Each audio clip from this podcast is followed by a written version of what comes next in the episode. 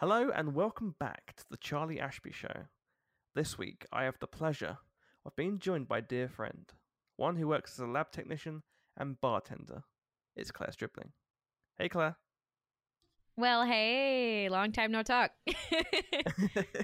yeah, for people who don't uh, know what's going on, uh, me and Clare do a Star Wars podcast called the Imperial Senate Podcast, and we've literally just finished recording episode 80. So it's not like we haven't spoken to each other for a while. That's right. but it is nice to be speaking again after our short snack hiatus, snack and restroom hiatus. Dash and pee, yeah, obviously. Um, yeah, but this is a different sort of set of circumstances. This is a less improv. Impro- see, I was gonna say less improvis. I can't talk. I can't talk. Just throw that out of the way. I won't. No, no improvisation. Uh, there we go. Um, in this show, just pure serious questions. I say after miking up the entire introduction. Um, but yeah, I'll, I'll ask a question I ask for everyone. The first important question of all. How are you? Oh damn. Um I'm doing I'm doing actually pretty well. I I've had my first I always have one day off during the week, but today I get a second day off this week. They're not consecutive, but it's been nice. I'm enjoying my day off and relaxing and not putting on makeup and pres being presentable. It's actually quite nice. So you're getting a bit more breathing room. Absolutely. It's not, you know, sometimes you just need a day alone with the cat and and your internet friends to really even you out. I would love a cat. I would love a cat just to hang around with. I'm sure. I'm I'm interested. Like, does do you do less stuff, but it feels like you're doing more stuff because you've got a cat? like It's you've got an excuse. it's funny you say that. Yes. I am terrible because I actually I use him as an excuse to not do things sometimes. I'll be like, "Oh, my parents will be like, "Hey, um can you help me do this yard work when you get off work?" I'll be like, "Oh, I'm so sorry. He's been left alone all day." And I just want to, you know, make sure that he's fed and that he gets a little so like he's just been left alone and I feel bad, but I'll come by for a little bit, you know, tomorrow maybe. I'm terrible. I really am awful, and I am a crazy cat lady. He is my my main squeeze in my life, other than other than my significant other, of course. But you know, Because I I definitely make excuses just by myself. So if I had a cat, I would definitely just be like, oh no, I should probably do this bit of writing, but I could roll on the floor of the cat. you're right. You know what? He probably needs a little extra love and attention. Like he threw up the other day. I want to make sure his stomach's feeling okay, that he gets some loving and comfort because he's probably not feeling good. Seriously, even if it's like he like. He's he like threw up his breakfast five days ago. He probably needs support. I should probably not do things I have to do. I am that kind of person, one hundred percent. Well, I mean, It's that- terrible. Perfect, yeah, that's the perfect antidote to this whole pandemic craze because I guess you know you need a bit of fun in your life. You need to you know cheer yourself up. So why not have fun? The cat won't remember it. The cats just don't care. But No, they really don't. as long as there's food in the bowl. um, okay, let's get some deep questions going. Uh, Alright. So, what inspired you growing up? Oh wow. That's um that's a heavy one. I've always been I mean, obviously we do a Star Wars podcast together. One of my main fandoms through my childhood and clearly through my adulthood has been Star Wars and just those kind of fantasy stories you know, really really got my mind going from a young age.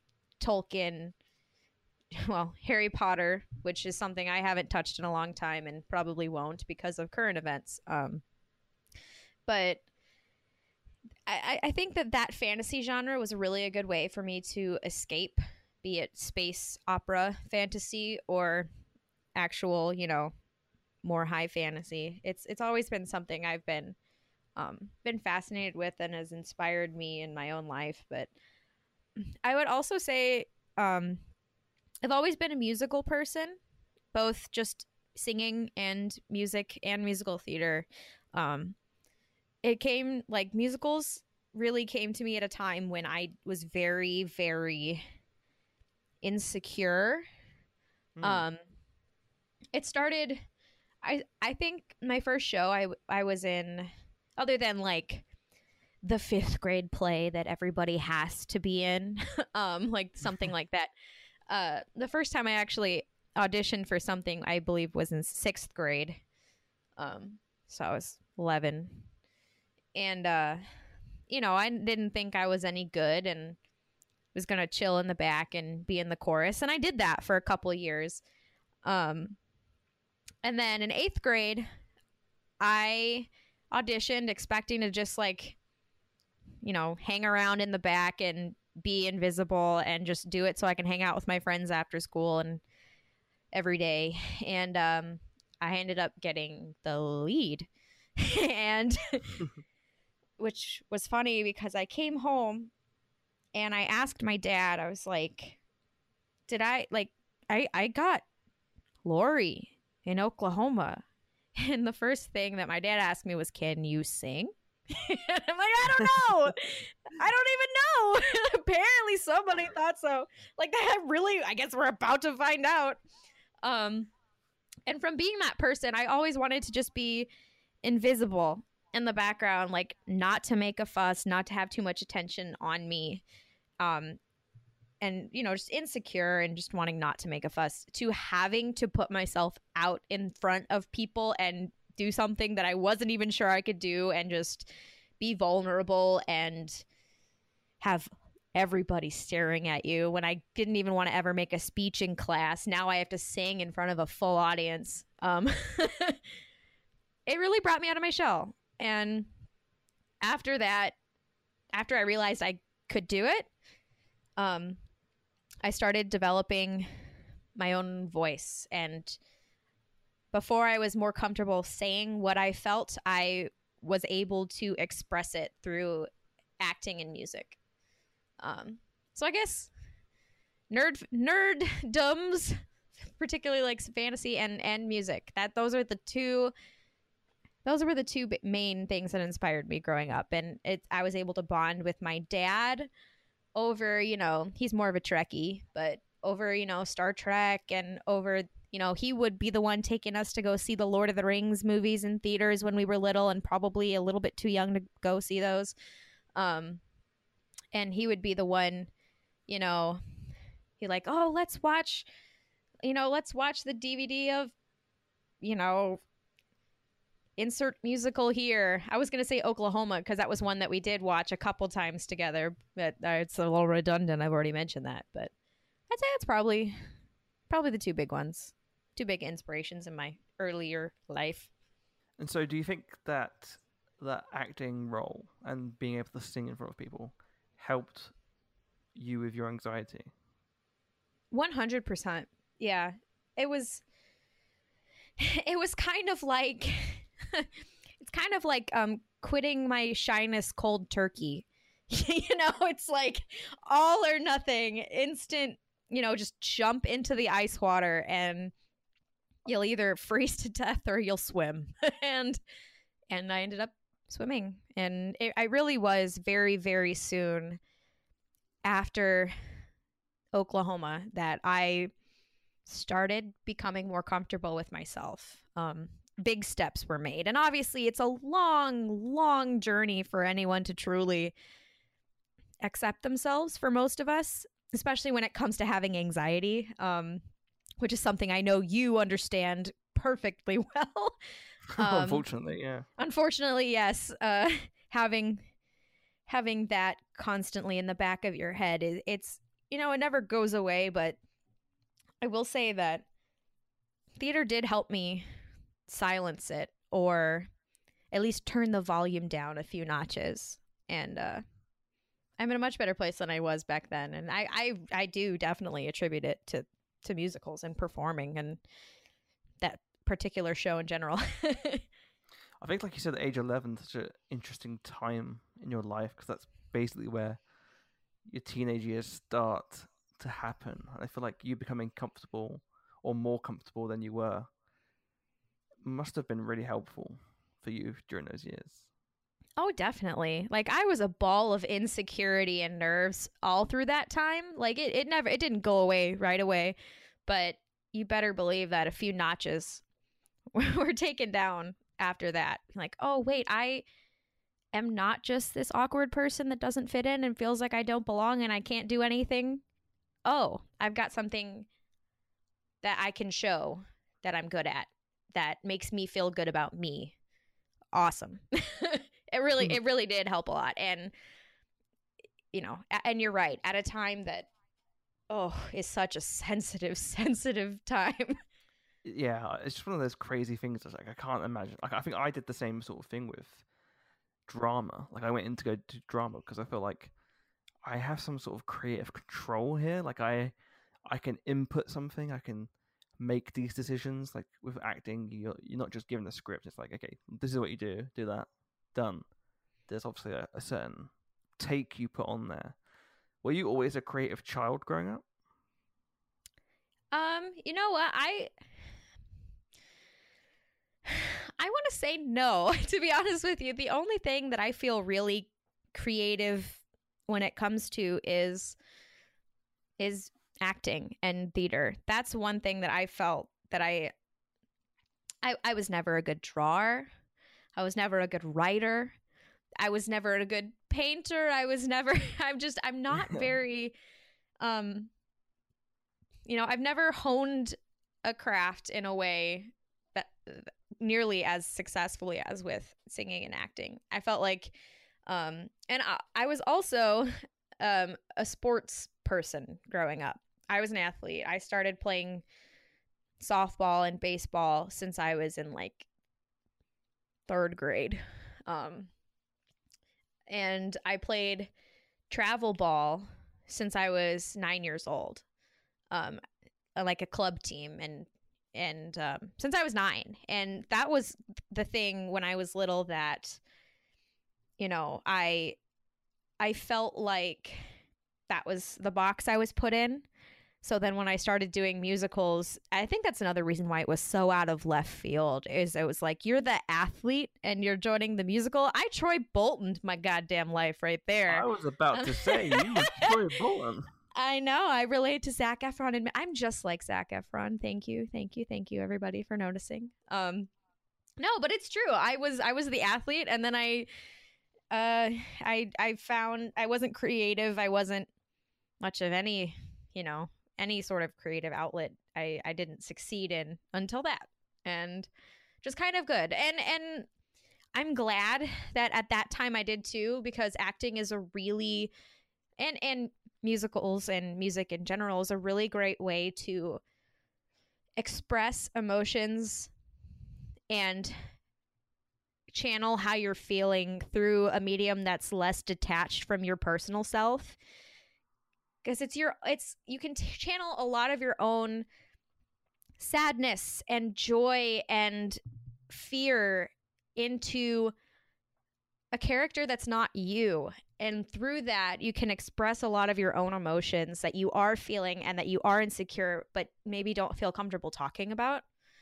Um it makes it less personal to get out some of that at least for me that was the experience that i had at that time in my life but i had a lot of feelings and i didn't know how to deal with any of them Yeah, it's interesting. I was just thinking, like, what you said about sports.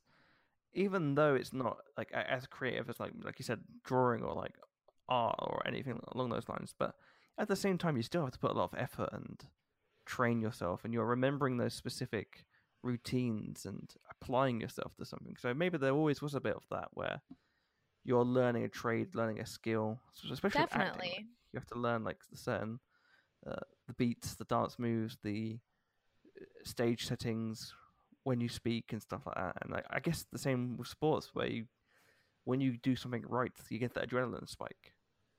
Absolutely. You got to learn, you got to get the foundation down and the muscle memory.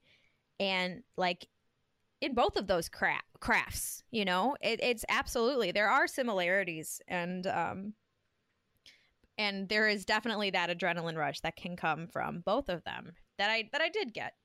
Um, one of them was a little more emotional than the other, but exactly. no, still both huge parts of my childhood for sure, and big influence of what I what I still enjoy today.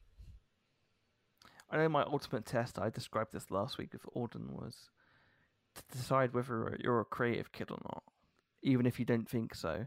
My ultimate test was when you were given homework. Did you often do it last minute? Always. that, that you're creative. That you're a creative kid. That's the test. I think you passed. That's the test. That's the test. I feel like I passed. it's a relatively. It's a weird thing. I, I always. Yeah, just because I always remember people were like, "No, I did that like last night or like the day before." Like, when did you do it? I'm like this morning.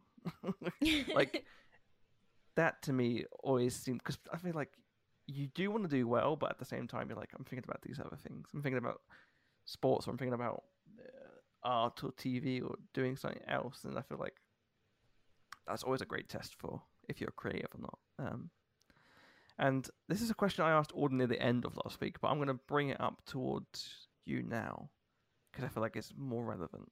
Um, do you miss acting and doing theatre work? Every day. Oh yeah, I do. I mean, okay, that's complicated. All right, hold on. um, yes. I have been telling myself for years that I'm going to go and audition for something when I have the time. And when I have the time has been no, not happening.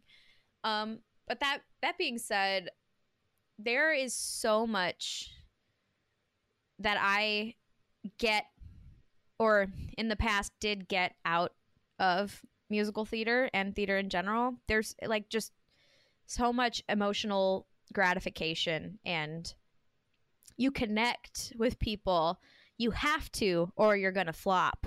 Um you need to dis- to develop like that is that emotional connection with another human being. It's weird and hard to describe. Um but it's so addicting. And um you know, just it, it just gives me such a confidence boost. That being said, towards the end of my theater career in college, there's a lot of there's a lot of things about theater that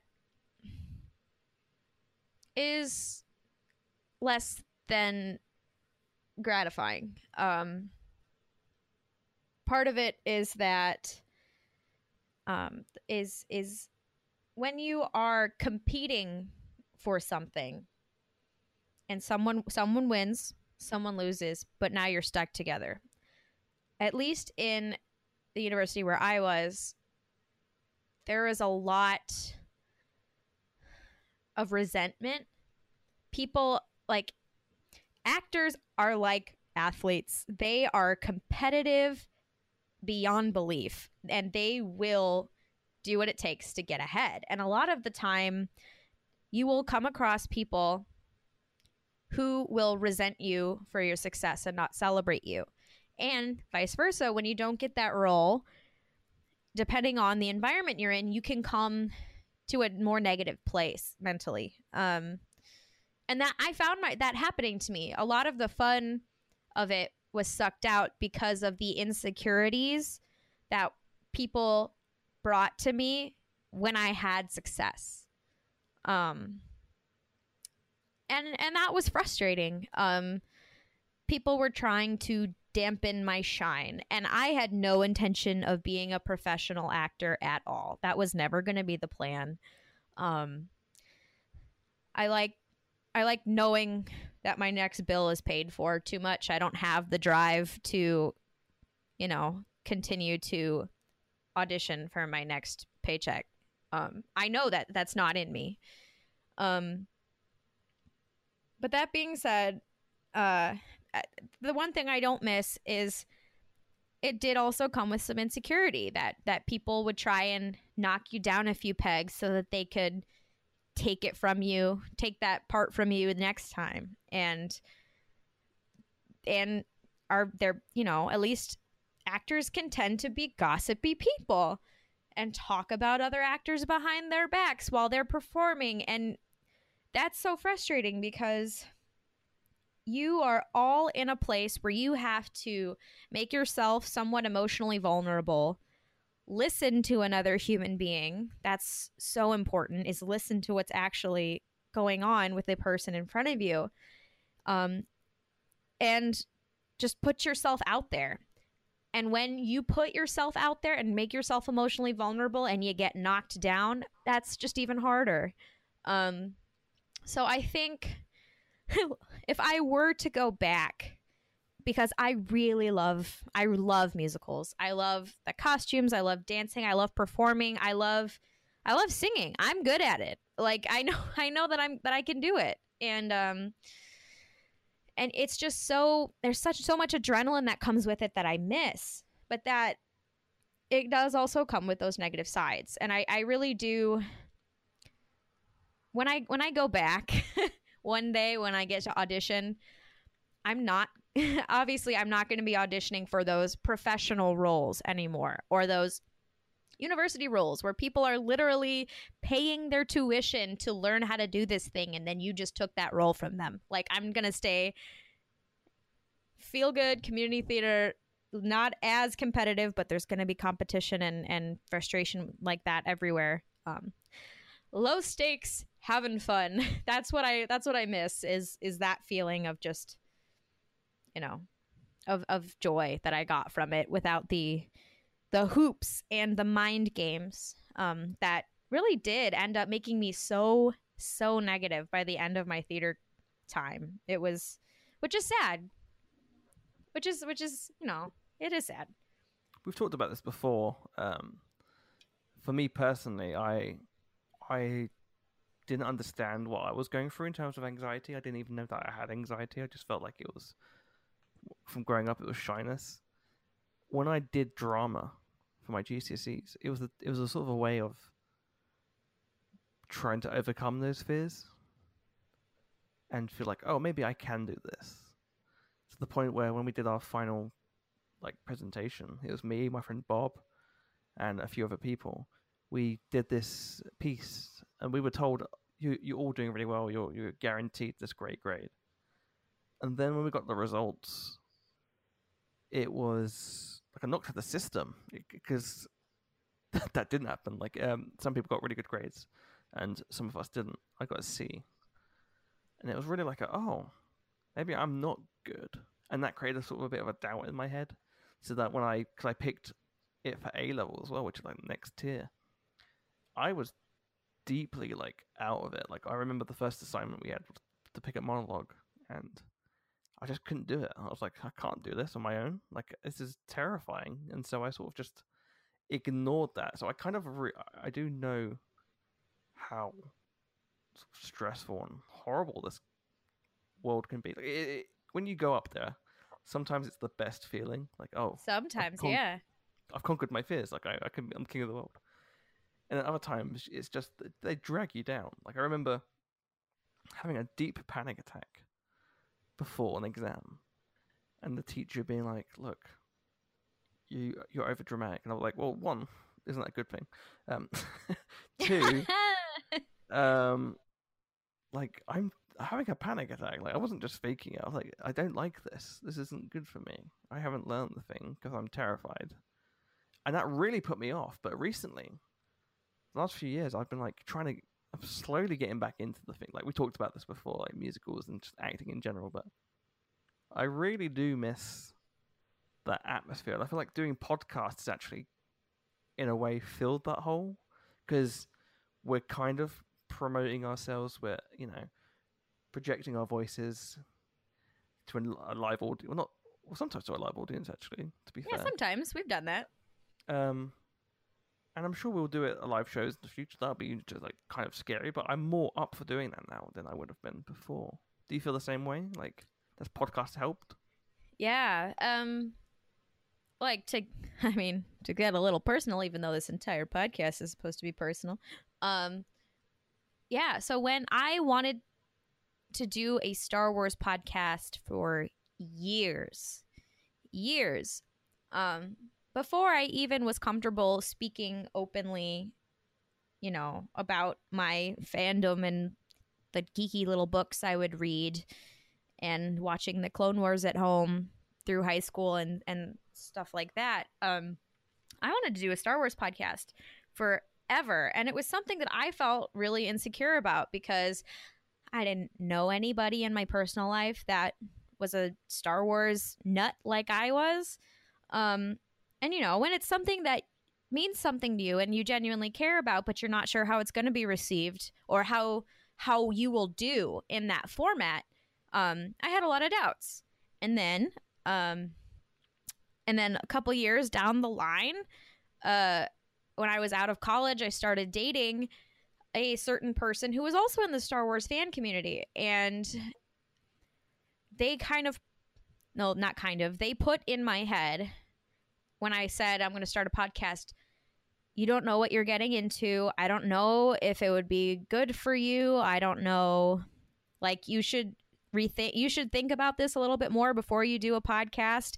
And then when I joined the Imperial Senate podcast and I asked this individual to be on the show, it was like I just I'm just gonna wait until you got until you feel like you know what you're doing. Like just let me know. Like take some time, practice and it really knocked me down. Uh, it knocked me down so hard. Like I had so much doubt. And if you listen to the first couple episodes, I did this the other day. If you listen to one of the first couple episodes that I was on the Imperial Senate podcast, and then you listen to an episode from last week, holy shit. Because I remember recording those episodes and sitting there and you know, being in an environment where I was getting knocked down and like what I had to say wasn't important and that I don't have something to bring, I uh, my personality doesn't have something to contribute to a Star Wars podcast. Um I remember recording that first episode I did with you guys and sitting there quietly and scared and anxious and like wanting to jump in and say something but not feeling like I could. So I mostly just sit there in silence and I'm just like and then when I do speak it's like yeah, anyway, you know, I really liked the thing where it was, and now listen to like, podcasting has helped me with with that anxiety so much and that confidence in myself and in this community of of people that I interact with now both online and in person about Star Wars, you know? And and yeah, that's helped a lot. This podcast, like doing the podcast has has definitely helped me feel like not only um can i take risks and be bold and be myself and not have to worry about putting a damper on my personality which is i mean i would like to think i, I got kind of a big personality and a lot of stupid things to say that someone else might laugh at. Um podcasting helped me realize that you know it just say what you're thinking. It's okay it's somebody will will resonate with it. You're not alone. yeah, I feel like we've because we've done the show since 2016, and I think you mm-hmm. joined mm-hmm. 2018, right? Yeah, I think 2018. Um, and so we've been doing it for a while, and I know that my personal like it helped me personally like get my voice out and stuff. And this whole show itself, the one we're doing right now, is actually a, a way of sort of getting back to the more serious routes of like um, trying to be a better interviewer, so I can do it for the other show as well. Um, but I, I know like personally, I just needed that for myself to feel comfortable. But I have to say, like there was a, there was a fun moment last year when we both went to celebration, and the amount of people that came up to us and just knew who we were, wild. It was crazy. It was, it, it was. I just I remember just thinking, holy crap, somebody listens and cares and, and, gives any sort of crap about our opinion enough to stop us and say, Hi, I listen to your show. It makes me laugh. I really enjoy it. Holy hell. I just thought I'm talking into the void with you guys. And it's cool that somebody else can relate to the weirdness.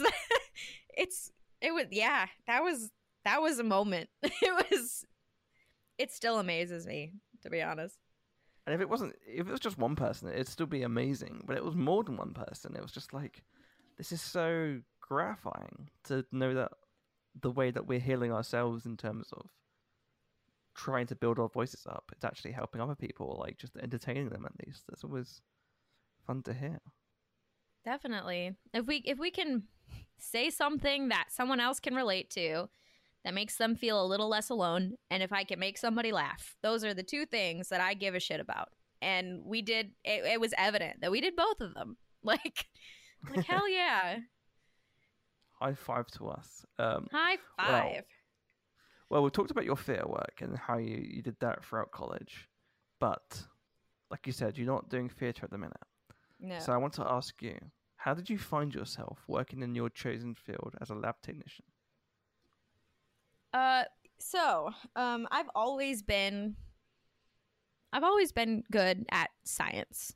I've been the more, I've always like, like I said, I never thought of myself as creative. I was more the scientific brain than the creative brain. Um, and I was a biological sciences major in college.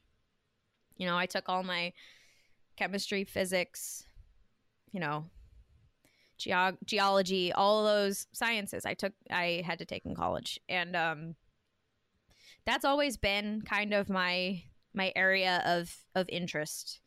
Um and I I the plan for the longest time was to go to medical school. And then I started on the pre-med pre-med track my first year of college. I'm like, I don't want to be doing this. Um but the medical field has always been something that's fascinated me. I'm that weirdo who can sit down and watch the surgery shows, the if you are weak of stomach, please look away at this moment. This is graphic. I'm I'm the one who's like, "Yep, bring it on. I'll look I will not look away." Um I know, very strange. Um but that's always been fascinating to me. And now that I'm on the lab side, it's really this is really dumb. It's really kind of gross. I understand that handling people's uh urine, feces, sputum, uh blood, uh gosh, what other fluids do I get sent my way? Um it's not glamorous. it's not always glamorous and it's often quite gross. But some of the things you see fascinating. Um and one thing that is super, super important to remember is that about 90% of the decisions your doctor will make when it comes to treating you is based on lab results, is based on what I do. What I do is important. And without that, people get diagnosed wrong and treated wrong. And it, it's cool. I like being able to help people. I, I genuinely do. I like that I don't deal with it as much on the patient side. I do end up because we are so busy and have so many patients. I do end up drawing blood a lot, a lot, a lot, a lot, um, which is something else I like to do because I'm good at it, and people are, you know, I that's that social side of me. Um, I really enjoy helping people, and I enjoy talking to people. Um, but then I also get to go in my back lab and spin down my my my specimens in the centrifuge and and you know actually test stuff in the back. Um, it's a good balance of having my space and the hands-on helping people, which is one thing that's this sounds terrible. That one thing that deterred me from being a doctor was the hands-on patient care side of it. But that's why I love the lab is I get a good balance of of both and it's nice to know that you know that that it's that it's helping people. Genuinely that it is helping people. It's kind of so yeah i kind of stumbled into it on accident. I needed to make some money and so i took a phlebotomy course just to get my certification so i can make you know some bucks on the side. And then you know, I just kind of never left the lab. that sounds pretty fun. Like just even the idea of spinning bloods. Like I'm You- terrible. I don't think I was terrible with science, but I, I wouldn't know the specific indicators and stuff. But just the idea of spinning blood just sounds. you like spinning blood. It is pretty cool. Spinning it into pl- your uh, serum or plasma, depending on whether it's clotted or not, and then having your red blood cells, white blood cell, platelets, all the cellular stuff drop to the bottom. It is pretty cool. Have a little It's- nasty little yellow liquid on top. Well, that's it's cool. basically a superpower. You know the specific details of a you like. That's cool. I wouldn't say that's not cool. That's like a really cool thing to be like. Okay, well, this is a specific detail. Like here, if someone's like ill at home, you could do the same thing. Like, okay, there we go, a little bit of blood. Give it a quick spin. Give it a quick like. little spinneroony doony.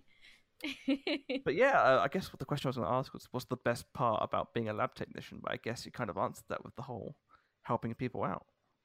yeah, it's it's cool. Your doctor doesn't know anything without me. Your doc like you will not be treated accurately no matter how you're like I'm just the one to get the numbers to them. They are the ones who have studied long and long and hard to say what this combination of numbers means. And they're the ones who studied and know the symptoms that will be like, hey, because they're showing this symptom, this symptom, and this symptom, maybe we should get a vitamin D level on them. Maybe we should get a thyroid. Maybe we should get a blah, blah, blah, blah, blah. And then, yeah, it's kind of cool. I get to work with with doctors and and help them accurately diagnose and make sure people's therapy is working the way it should be. It's pretty cool. You're part of the circuit, and if you remove that element from the circuit, it won't work. Then they're just guessing. Without me, your doctor's just guessing. I think you're dying. like, try don't try not dying. Um, well, I've, I've asked you what's the best part of being about being a lab technician, so it'd be pretty interesting to see what's the worst part about working, and this is overall in the U.S. healthcare system. Oh Lord. Oh God. Where do I? Where can I start? um, this is this Well, is probably if- not good. If that's too difficult, just being a lab technician, yeah, what's the worst part of being a Ah, well, the worst part about being a lab technician, and this is really, really it. Sometimes I get really disgusting things come across my doorstep. Like I had to plate a whole bunch of cultures yesterday for a. I kid you not. A um. I had to plate a bunch of bacterial cultures from a swab that was collected of someone's scrotal pustule. Sometimes I get really gross stuff like that. Sometimes I get the absolute most nasty stool samples sent my way. Like I've I have seen and smelled and and gagged over a lot. To be fair, this job has helped with some of that. Um which is all kind of a funny like like if I'm okay with that being the worst part of my job. Like not everybody would be, but I I don't mind it as much as the actual structure of the American healthcare system being oh, being what it is. It's very complicated um just because I work for a privately owned company. At the end of the day, healthcare is a business. It has to be profitable. And I think that is the most frustrating part about where I work is so often there's based on how things are coded um so when your doctor orders labs for you they order the test but they have to give a reason they have to put in one or multiple diagnosis codes Mm-hmm. and depending on what the diagnosis codes are, things may or may not be covered. And that it can be really frustrating because people come in, especially if they're on like Medicare or Medicaid, they come in and like, why did my doctor order this, this, and that, which could be a total out of pocket cost of six hundred dollars. Why do why should I get this blood work done? Because I don't know. like um it's frustrating and i worry that a lot of the times things can go undiagnosed because of the way that healthcare companies how how they what they do and do not accept based on their codes the based based on the diagnosis codes like you can get this lab done but only if you have this list of symptoms otherwise we'll cover it otherwise and if and then we won't if you don't have these list of symptoms on there and it's frustrating. It's really, really frustrating because a lot of people don't get probably the full answers that they need. Especially once you're over 65 and get on Medicare. Like, absolutely. But additionally, um, the one of the things that really does bother me, forget the whole insurance system. Um, one thing that really does bother me is working for working my job is to help people my job is to diagnose serious illnesses and save lives and make sure that their medication is working properly and getting the you know and that the numbers are good and that there's not some underlying issue that hasn't been detected. Um but because because this is has to be for profit sometimes things might slip through the cracks legitimately. It's and it's that's something that frustrates me so much is that this has to be for profit. Um you know it's it's totally not what people get into medicine for. Either either you get into medicine in the United States for the money or you get in to help people. And if you're just getting in for the money I doubt you're going to stay that long. There has to be some element of wanting to help people. But then you get into this system where a lot of times there's 18 hurdles and 10 roadblocks to get to helping people, and that's frustrating. Yeah, I sometimes when I'm over here, like, I mean, my medication just in general is like nine pounds, and so I'm just like, oh, that's a bit frustrating. But you think, woo, all the the bonuses we have just from having the NHS is so much. Like, we're so grateful that we have this over here. So I can't imagine what it's like where obviously like the US has definitely capitalized on medications and healthcare yeah. in general. And like so I'm coming from somebody who lived in the UK for a while and lived in the US. And being a child when I lived in the UK, it obviously is not as memorable to me my NHS experience. Um but one thing, one story that I will never forget is my dad, when we were living in Scotland, he was hospitalized. He was having a hypertensive emergency. And he, so he was hospitalized. And one thing that he said, he said, first of all, he had excellent care, excellent, you know, excellent, uh, you know, the, the conditions of the hospital were excellent. The staff was excellent.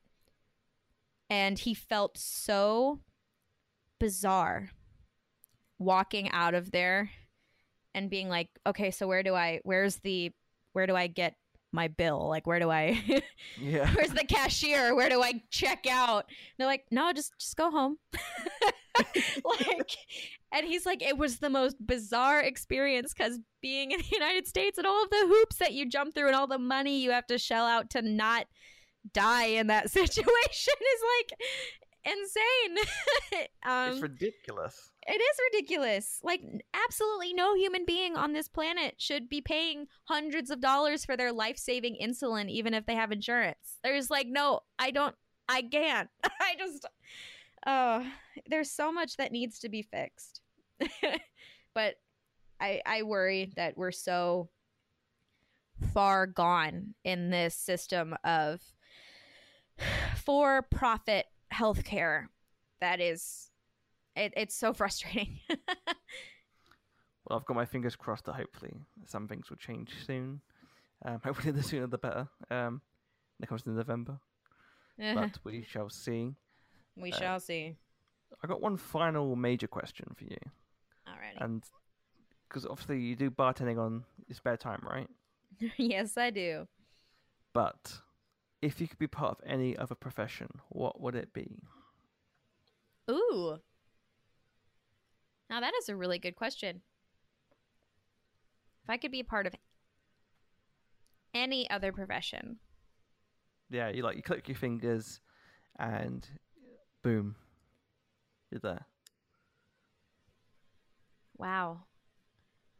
I okay, so I have to I have to say if I could do if I could do anything, and I kid you not, this is obviously very influenced by my Star Wars love. I would work in the creature shop for Star for Lucasfilm for the Henson Company. I would want to create monsters and giant puppets and animatronic Thala sirens like in the last Jedi. Like uh, that is what I want to do. One of the things that I mean, I grew up on these movies that had such fantastic puppetry and like the Dark Crystal and Labyrinth and all the Star Wars movies and obviously I'm I mean I'm known on the internet for loving a ugly little monkey rat puppet creature. um that's I I love that stuff. I really genuinely do. I think that the costuming and the just the the rubber work and the painting I, if i had any tiny little ounce of talent towards that i would be packing up and want to do that um because i love i absolutely i love the strange and ugly and weird and i love that and i guess part of that does stem from my fantasy love as well i love the weird creatures and mythical beasts that can be created and come to life and experiencing some of that with your own eyes is just wild. That definitely seems like a sort of a thread line throughout your life in terms of like the outsiders. Yeah. Uh, like, like the theatre work, like obviously, I think everyone can agree that if you go into theatre, you're you feel like you're one of the outsiders. Um, mm-hmm. Yeah, and just like belonging to this. That's so cool. I mean, that sounds incredible any job that involves working with Kermit the Frog is yes is a bonus for me. Oh, no doubt. So I think that's a great that's a great job to pick. Um, and you can do like a bit more creative work in terms of like designing creatures, not just creating them. Uh, I've always loved the idea of the, the ship bashing, where you get like different kits of old, like military ships or like airplanes and you know, they brought them together, smashed all different kits up together, and they made like the Star Destroyer. That seems like amazing, so cool. So yeah, that's a great that's a great pick. Um, so yeah, I feel like we should do the quick fire round. All right. Three questions. Take as long as you want for them, but obviously it's a quick fire round, so if you want to go quick, go ahead. Um, two heavy questions, and because you're a Star Wars fan, I've picked a question that I will ask all Star Wars fans, um, and it's a fun way to end the show. So, first of all, you ready? Ready. What's a memory that you cherish the most? Ooh, are these Star all Star Wars or just? Nope, any memory at all. The last one is Star Wars based, but just the other two are not. Oh my god, memory that I cherish the most. Oh god, I'm so bad at this whole quick fire thing. Um, Let's see. Oh god. Oh god. I would say one of the memories that I cherish the most is my nephews on Christmas morning. They when they oh my gosh. So I'm not somebody that wants children, but I love love love love love my brother's children adore them. Wonderful. I will never forget when they were they were 4 and they stayed overnight at our house. They both wanted to sleep in my room and I will never forget them waking me up at 3:30 in the morning on Christmas morning um and going downstairs and wake and having us like wake up the entire house and watching them open every present and these two adorable four year old twin boys saying after every single present, It's just what I always wanted. and I heard that about 80 times that day. Um, and I think, and I have a very, very close bond. Um, well, I, with both of them, but but Chase with one of them, he and I are are are still very close, and now they are 14 years old. Um, but Chase was always my at, right at my side. And so I remember just ha- sharing that Christmas with him at my hip the whole day. It was everything he always wanted. Um, I think that was probably probably it. Wow, that was not a quick answer. that's a, no, but that's a that was a lovely memory. That's a great one you've picked. I feel like even if you don't want kids, I feel like kids are key in terms of like definitely have a nephew. I mean, if you can't help it, if you can just like get a best friend who has kids, because Yeah. kids are the best. Like, if you ever feel like Christmas doesn't feel special anymore, either get kids, have nephews, or have best friends' kids. Like, Yeah. because they will make you feel like you used to. Like, oh my god, this is Christmas Yeah. again. It brings Like- you right back down to it. it's important like i think it's so freaking important for all of us to not completely lose that sense of childlike wonder and obviously it fades over time but you need to find things that you can still appreciate that childlike sense of wonder and wow um just look at and, and watching watching kids experience that like just how exciting and bright and shiny everything seems to this small creature that hasn't had as much experience with the world and hasn't been as knocked down by it yet it's really it's like soul warming It's yeah, that's why Christmas Carol is so good because it just reminds you of those good times and absolutely. Uh, absolutely okay. Second question: What do you ultimately want to be reminded for when you die? oh wow i just think i want to i want to be known. I don't it doesn't matter what i do. I don't have any big ambitions. I don't want to be remembered for being this great lab technician. I don't really care. When it comes to what i want to be remembered and known for i want to i would rather have it be you know rather have it be warmth and friendliness and genuine care for other people than it would be for than it would be for any great achievement because and even if that that'll fade you know the that'll i mean it'll fade with my memory anyway but i i can't think of anything honestly in my life that some goal or job oriented thing that i want to achieve i just want i just want to be remembered for being kind Perfect. I think that's I think that's always a good thing to be remembered for. Perfect answer. Um, final question. This is a fun one that will obviously keep you uh, catch you off guard because it did for Auden. and Hopefully, it will for other people. You ready? i'm scared let's go Final question: Star Wars or sex? oh no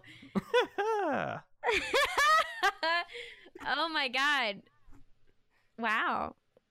I told you it's a hard one. They're both so delicious. Um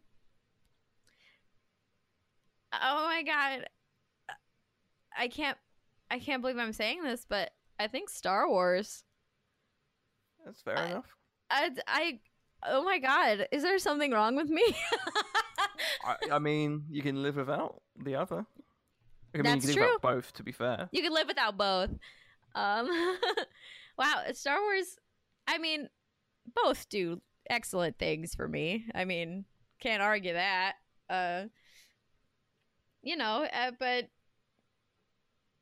I, you know, even when if you're not having sex, you can still have that deep emotional connection with another human being. And I have that. But Star Wars, man. Star Wars is Star Wars. you gotta go with that. I Well, can't there you believe I said that. Yeah. Well, we've got confirmation. Star Wars is better than sex. Um, thanks. You're right. Well, Clare, thank you so much for coming on. Um, oh, thanks for having me. This has been fun. yeah, it's nice to sort of just delve a bit into your life a little bit and just you know be a bit more serious now and again. Now and again. Not too much of that, though, you know. oh no, no, we don't want too much. just, I just a can't do anything serious, Charlie. I mean, we Not without about throwing a joke. We did talk about poop, yeah. And ball pus, so that's good. Mm-hmm. Yeah, we did. That one was nasty. Ooh.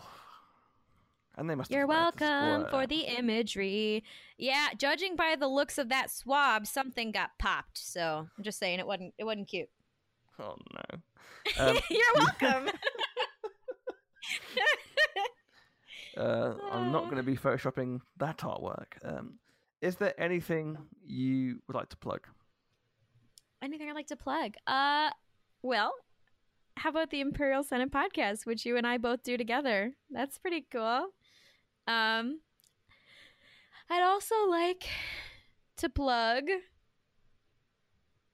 that I'm on Twitter at Cstribs. That's probably about it. I don't have any, you know, other creative endeavors going on. I think we already discussed that I'm not a creative person, but yeah, I think that's probably about it.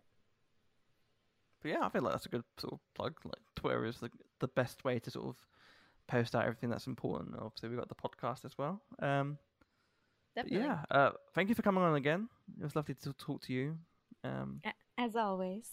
as always. Um, and I'll see everyone next time. Thank you again for listening. See you, everyone.